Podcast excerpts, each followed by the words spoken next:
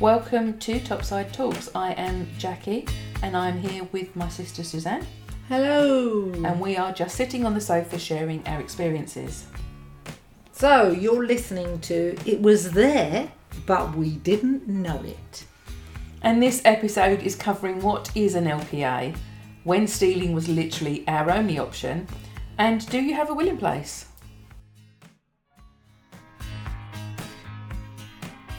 So this episode is all about support.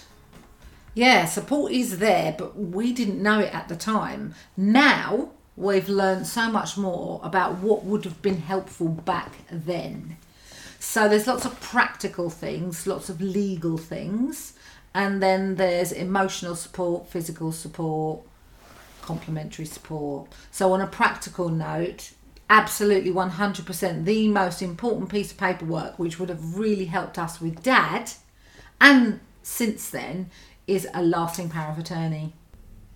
So how did you feel um, at the time when we couldn't stop Dad from spending all that money and actually getting into debt?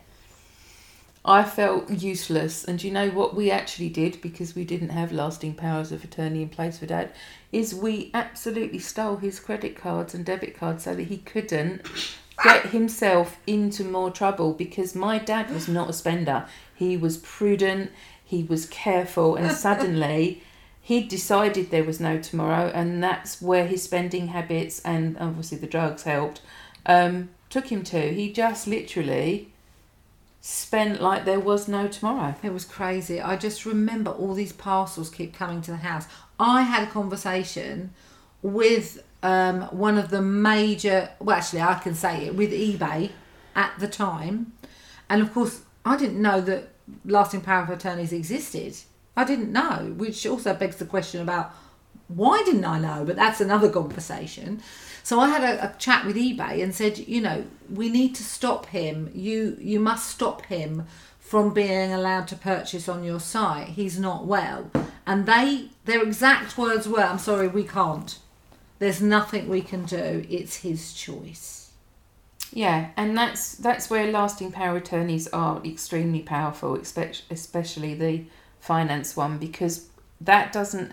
You don't have to wait until capacity is not there. If the person, the donor, has given you a lasting power of attorney to deal with their financials, you can actually wave that in front of the likes of eBay and go, we've got a power of attorney, we want you to shut this account down, and they have to act on it. So we do have another episode where we talk much more about lasting powers of attorney, what they are, what they do, and what they don't do. And more importantly, in my view, professionally and personally, is what the hell is mental capacity?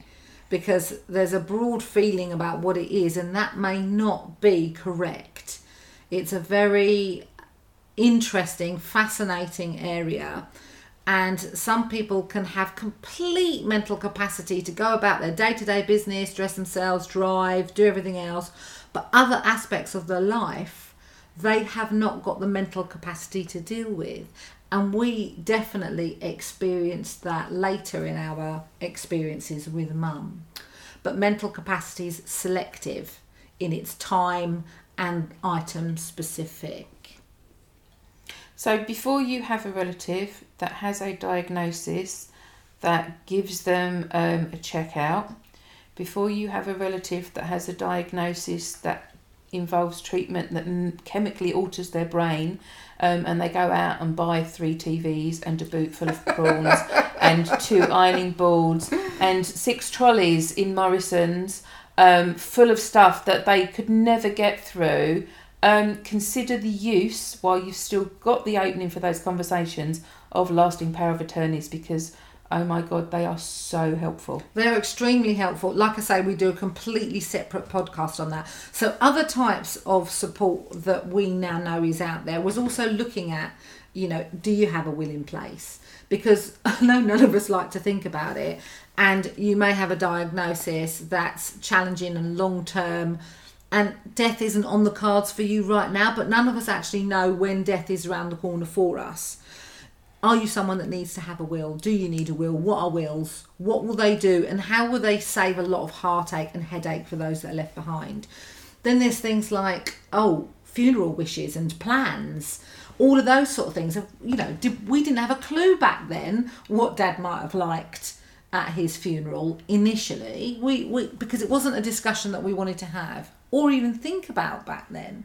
So that was something else that, that's out there that needs to be had. Those conversations need to be had. So conversations are key.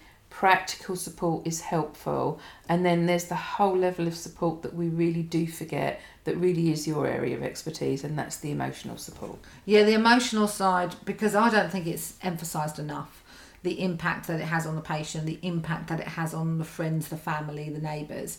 So the first thing I learned very quickly was finding your support network.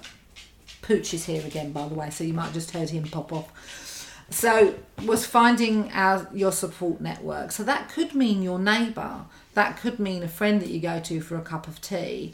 That could mean I like to go out with the lads because I can forget everything and just have a good laugh and not talk about it.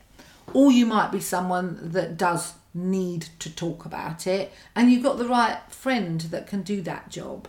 There might be groups out there, support groups out there, specific for friends and family. There's also online stuff. There's Facebook stuff. There's Facebook groups if you're a computer person or a social person. Then there's the face-to-face groups as well. Then there's professionals like counselling. Maybe you're someone who wants to go for a treatment that would make your body feel better, which would help you relax. There is so much, because the impact, I can't stress it enough, it turns your life upside down. And if it doesn't do it on the first diagnosis, maybe it doesn't do it on the second diagnosis, but at some point in your life, your life will be turned upside down. And then if, you know, none of that helps, there are self-help books and there's our podcasts. So what other support did we find that we didn't know was there? Family, each other. But there's also the, oh, there's so many different teams, isn't there? Hospices and PALs, and it depends on what's going on. And it's being prepared to change your life and adapt, because you were ready to move yeah. back down to Enfield. Yeah, I was, yeah. Yeah, I was, yeah. No, we weren't living here. No. I was in Barnet. Yeah. But I was prepared yeah. to give up certain levels of work yeah. so that I could. Um, and I guess... So I guess what I'm noticing as we revisit some of these is how much is going on and how much is changing. And it's really, really easy to get really overwhelmed with it all. And it's just this idea that you've got to cope with it all and manage it all. And it's just not feasible. It's just not possible sometimes. So my advice really is to just slow down. Take it one step at a time. Just breathe, moment by moment, and just deal with what you can deal with in that moment. And if there's something you can't deal with, see if you can offer that out for someone else to support you with it. Yeah, absolutely. Don't be afraid to ask for help. Don't be afraid to break down emotionally yourself so someone can see you need that help. Just... everyone's journey is different. You're not alone. I guess what we noticed, because uh, you do get, it's not even a case of um, not asking for help. You don't always, you're so wrapped up in what's going on, you don't think of asking for help.